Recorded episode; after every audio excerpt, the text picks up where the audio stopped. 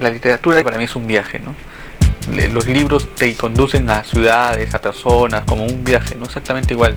Incluso la duración es la de un viaje muy corto, muy pequeño, según el libro que leas, ¿no? Sí, es lo más parecido que hay un viaje, con toda la sabiduría que hay, con todas las peleas, las broncas, a veces da cólera que, el viaje sea inútil cuando lees un libro que no, no te llena o que está mal hecho, ¿no? Pero, este, pero en general los libros buenos son un estupendo viaje. Creo que, para mí viajar, viajar, es una circunstancia muy concreta que te pone en un estado de, decir, de vulnerabilidad.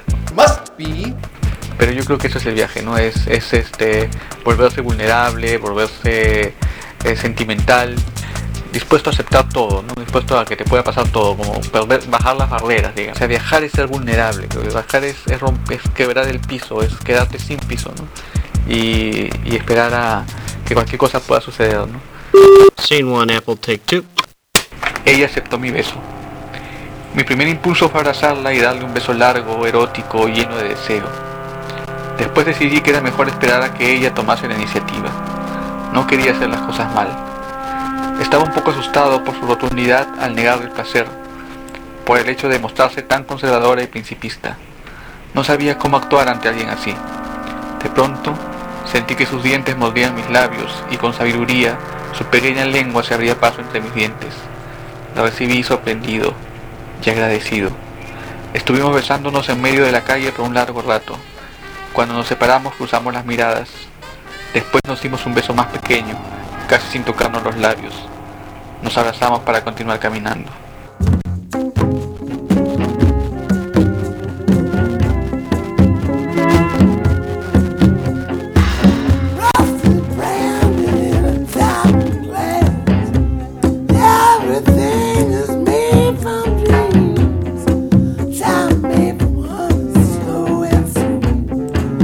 Wow.